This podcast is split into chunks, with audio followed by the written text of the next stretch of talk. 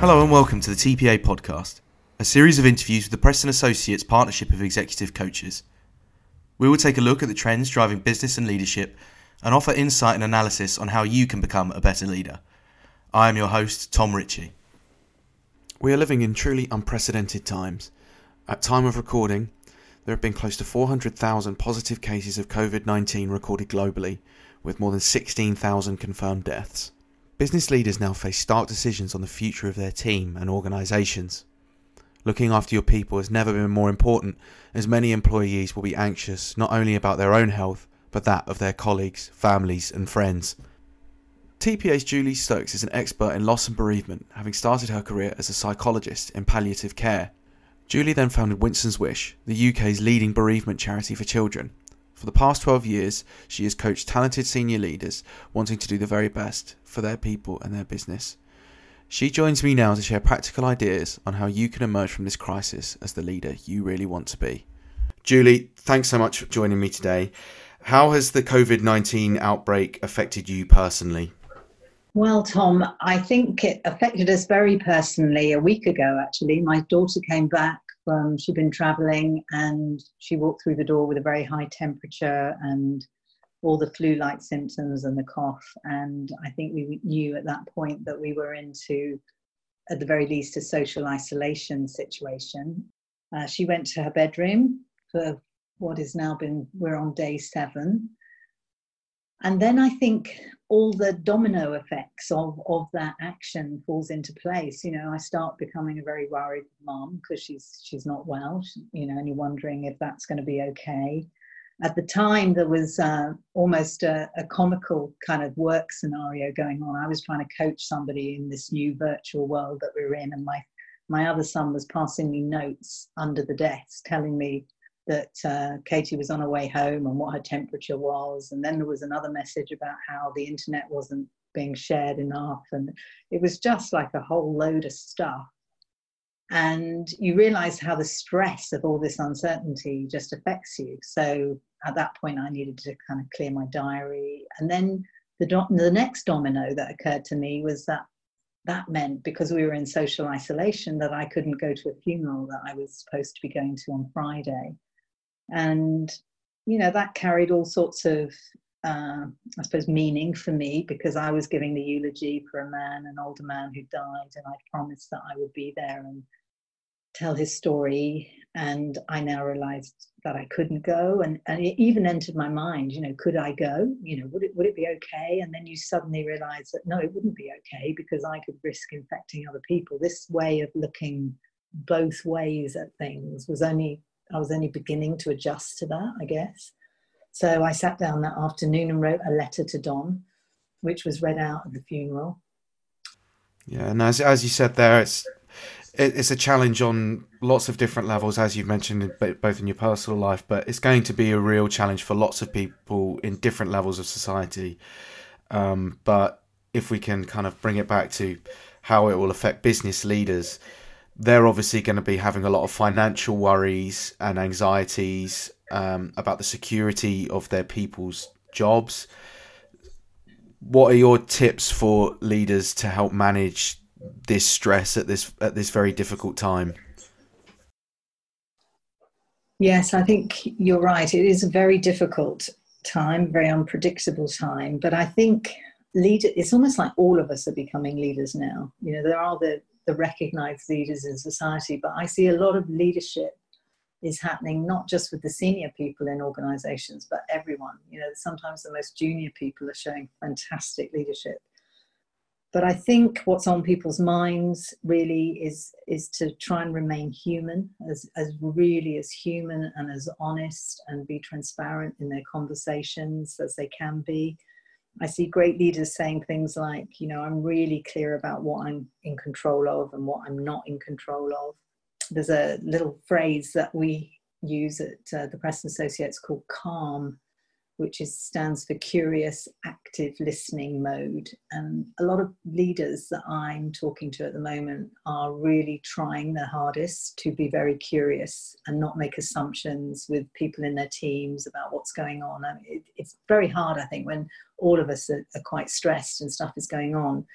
But I think people are trying to also balance some of the difficult stuff that's going on with positive things, uh, with humour, but also really trying to understand the meaning of what's going on to each member of their team and not make assumptions about that. And some sometimes it's easy to think that you know so and so's not pulling their weight or so and so's acting like this. And the better leaders that i'm seeing at the moment are somehow managing to not only deal with their own stress and anxiety of stuff that's kicking off in their own lives, but they are really very present when they are talking to their team members. They are genuinely coaching them, really. You know, they're saying, what is the meaning? You know, help me really understand what's going on in your your life. Uh, this is a bit of a tricky question, Julie, but one I feel that people will appreciate us asking what do you do if a member of your team is not quite stepping up to the challenge and there are other members of the team who are getting annoyed at their behavior? And this could be something that's actually made worse by the lack of proximity. It might be that there are people remotely stewing at each other within the team. How do you how do you deal with that kind of dynamic? Yeah, it's a good question tom because it's the reality at the moment for a lot of people trying to keep teams uh, together you do see behavior. It's all about behavior. I was talking to somebody the other day, and he was really frustrated with somebody in his team.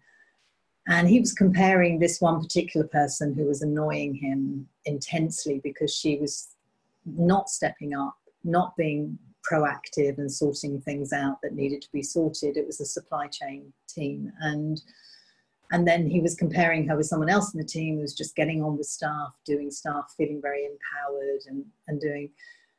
And I suppose what is challenging when you get somebody behaving like that, some people will be behaving like that because they are not really clear about what is needed. So, what my challenge back to the guy I was coaching was have you been really explicit about the behaviors that you want from her? The things that are disappointing you and what you need to be done. Because the other question I had for him is Is this somebody who performed really well before, uh, but wasn't performing now? And he said, Well, no, to be honest, I, I have had concerns about her ability to you know be proactive and lead before so in that case i would say you need to focus really clearly on behaviors and be very assertive about what's needed but also sometimes you'll get people in the team a different scenario where people are distracted or you know they're, they're just not performing whereas normally they would not be in that situation. And in those situations i think there is a responsibility to the leader of the team to understand you know to say to the person you know help me understand what's going on because this isn't you. You know this, this isn't the person who's normally kind of really excited and energized about what we need to do and not coming up with negative things is it help me understand what this virus is meaning in your own life. And then you might hear a story that's very different. I wanted to, to move on to talk specifically about loss and how leaders can help support their people because everybody will experience some form of loss during this crisis. It could be the loss of a way of life the loss of routine, financial stability, the loss of a job, or ultimately the loss of a loved one. So, could you talk from a psychological perspective about how we process loss? When we think of loss, sometimes people talk about a very linear model where you move through the stages of grief.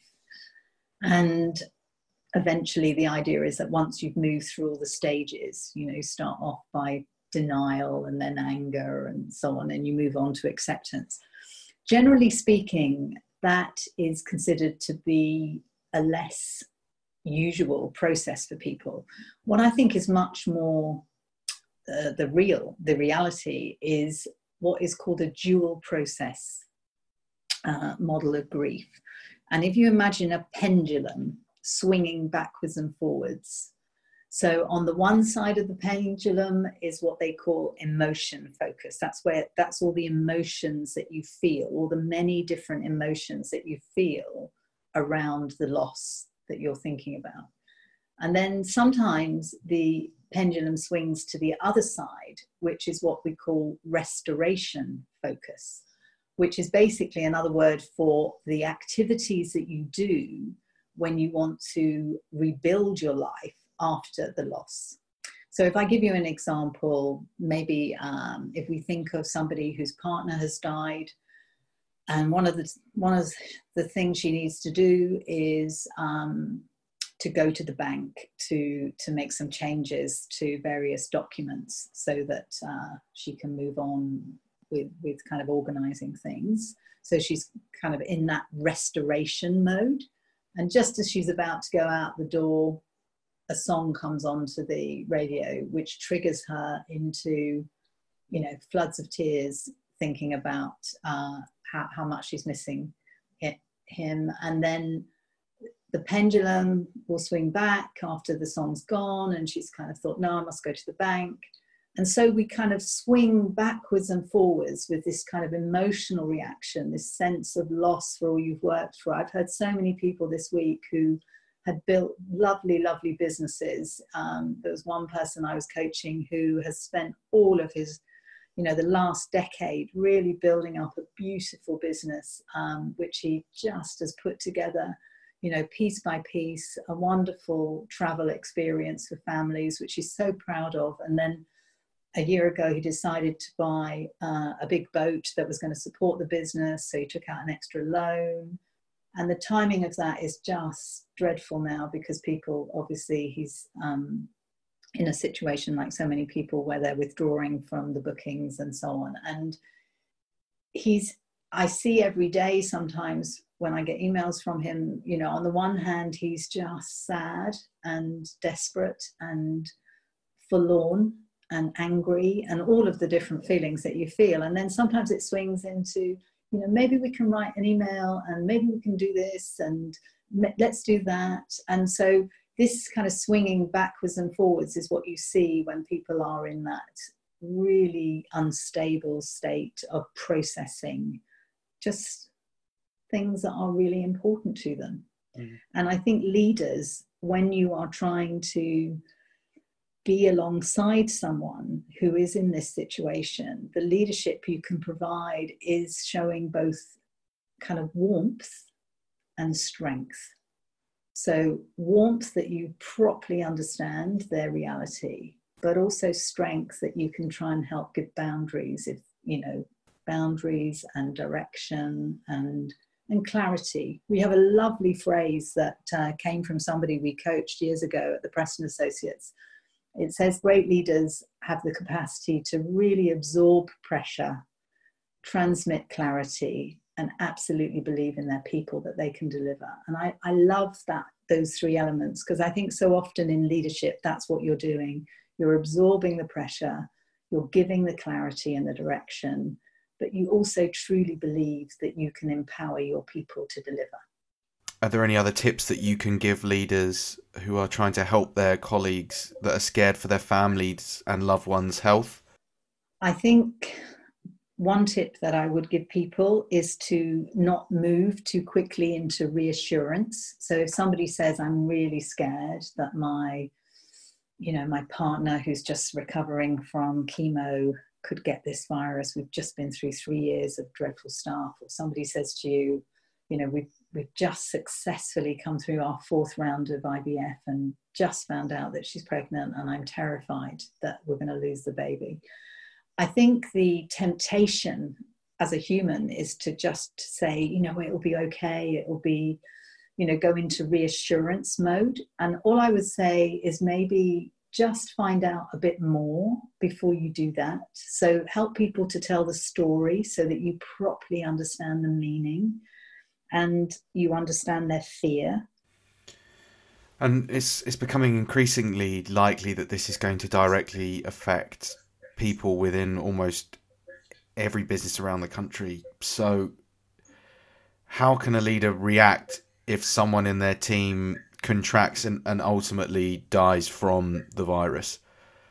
It's funny, I asked this question a couple of weeks ago to somebody I really respect, uh, wonderful HR director, and, and her response was really great. She said, I'd like to think, Julie, that we'd react the same way as we would if anybody in the team died. And so there is that sense of how would we normally behave if if um, if somebody in the team died? And I think the one point I would try and encourage people to do now is to agree with each other how you want information to be handled. So, one of the things that I think is really important is that information is communicated um, in, a, in a gradual way. So, for example, if somebody is admitted to hospital because they've got uh, very serious symptoms arising from the virus, remember, most people will, will not, but some people will require admission to a hospital sometimes for the team, it could be good if you can agree as a team that we will let everybody know if anybody is admitted to hospital, because at least then you will have raised some awareness that things are are serious. Many, many people will recover once they've been admitted and they've been ventilated and so on. But it is true, a small percentage won't. So I think if you can give people any warnings about breaking bad news, that's really important. But probably the most important thing, Tom, is about honesty and humanity and just not leaving anybody out. People can feel very hurt with these kind of communications when you're letting people know. Um, sometimes certain people in the team are, are, you know, they hear before others that somebody has died. So I think thinking really carefully about how people are told, and what they're told, and then giving them time to process what that means. And it will mean different things for different people. As time moves on and people have a little bit of, you know, a moment to adjust, people will begin to to want to do something. They'll they'll want to be able to remember that person and to maybe do something collectively as a team to to put together a kind of memory book or some something that then can be sent to to the to the family. I think the other deaths that may affect team members is not just a maybe a team member directly, but also the the parents and the relatives of of people within the team, trying to to kind of think about how those relationships will will be acknowledged obviously that's one distance, but it's still going to be really important to the member of the team. And as we know, or I think as is being signalled anyway, if the volume of deaths are, are what are anticipated here in the UK, as we've seen in other parts of the world, some of the more regular rituals that we all have around death will be different. You mentioned it there, and obviously at the start of the interview, you also mentioned that you couldn't actually attend a funeral yourself earlier this week. Um, how important are those rituals, and, and how can leaders help manage people's grief if they don't have a chance to grieve in the way that we normally do as a society?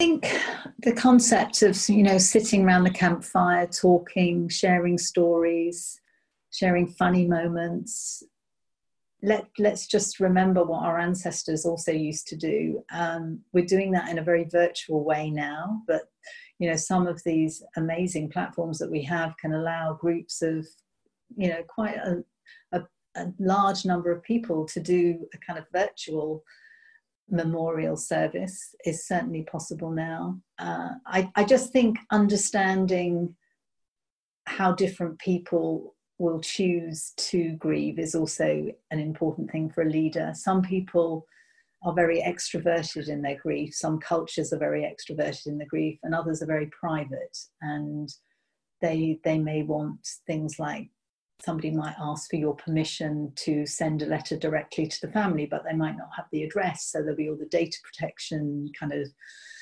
challenges to think your way through. But as a leader, I would really listen to what people are asking to do. If somebody wants to send something directly to the wife or to the children to tell them what their dad was like, or you know, whatever it is, then then just try and think outside the box, be creative, and try and make sure that even in this tsunami of losses that may be coming down the line particularly for us in the UK. I know other countries around the world have already seen a lot of loss, but it's each and every individual is a human being and they have a myriad of relationships with so many different people.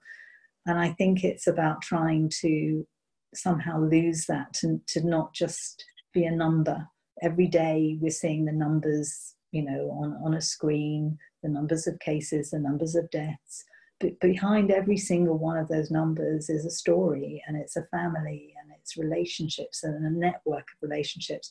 And that's the stuff we need to really hold on to. And I was reading this morning amazing open letter from Bill Gates where he really has articulated so clearly what this experience is teaching us and what it reminds us of. And one of the things I particularly um, noticed in his list was, you know, it's reminding us that our true work is not our job. That is what we do, not what we were created to do. Our true work is to look after each other, to protect each other, and to be of benefit to one another. And that's coached in a whole loads of, there's about 12 points that he's making in this lovely open letter. And I think there is something about loss that is both devastating and destructive. And alongside that is a parallel world, which is one where you experience warmth and comfort and kindness and a closeness as a result of that loss. And, and I think we are walking on both those paths now. Is, is, there is somebody said to me the other day, is the world becoming less narcissistic? And I think in some ways it is, you know, because we are having to really empathize and step into other people's shoes and think about what those losses mean to them as well as our own loss. And all this upward and downward comparison that's going on is um, is very moving actually when you see people who have very little giving so much in their own way and you know i love i must admit i you know i worked in the nhs for many years and i loved it and i loved the camaraderie and have been very saddened in recent years to see how low morale has become. And one of the real upsides to me is the way i suppose this dreadful viral pandemic is giving us a lens into what truly matters. Health is really really important and the people who feel passionate about providing that health care um, I think are being seen in a different way. And I'm really, really proud of that and proud of the way leaders at all levels of an organization, not just at the top, are really stepping up and showing all sorts of fantastic solutions to problems that even a couple of days ago we didn't know we were going to have. It, it's wonderful. You know, that, that kind of human spirit is truly wonderful. Julie, are there any tips that you could give people who are struggling with some of the issues that we've spoken about on today's podcast? Maybe one really practical thing is about sleep. I think for people to be really absorbing the pressure and giving clarity and putting, you know, doing that kind of leadership stuff that people do well, I think it's definitely easier if you've had a good night's sleep. So I would encourage people to look at the kind of stuff that helps with sleep hygiene, but particularly at the moment, have a notebook by your bed. And if you are waking up early in the morning, which I know people are doing because people are sending me texts at all hours of the morning, so I know I know that there is a lot on people's minds. But sometimes it helps just to jot things down and and just so that it's contained, and then you can get back to sleep and try and get at least a few hours good quality sleep. And something else that might be of interest to people is a lovely resource, which I'll make sure is on the website. We call it a little box of big thoughts.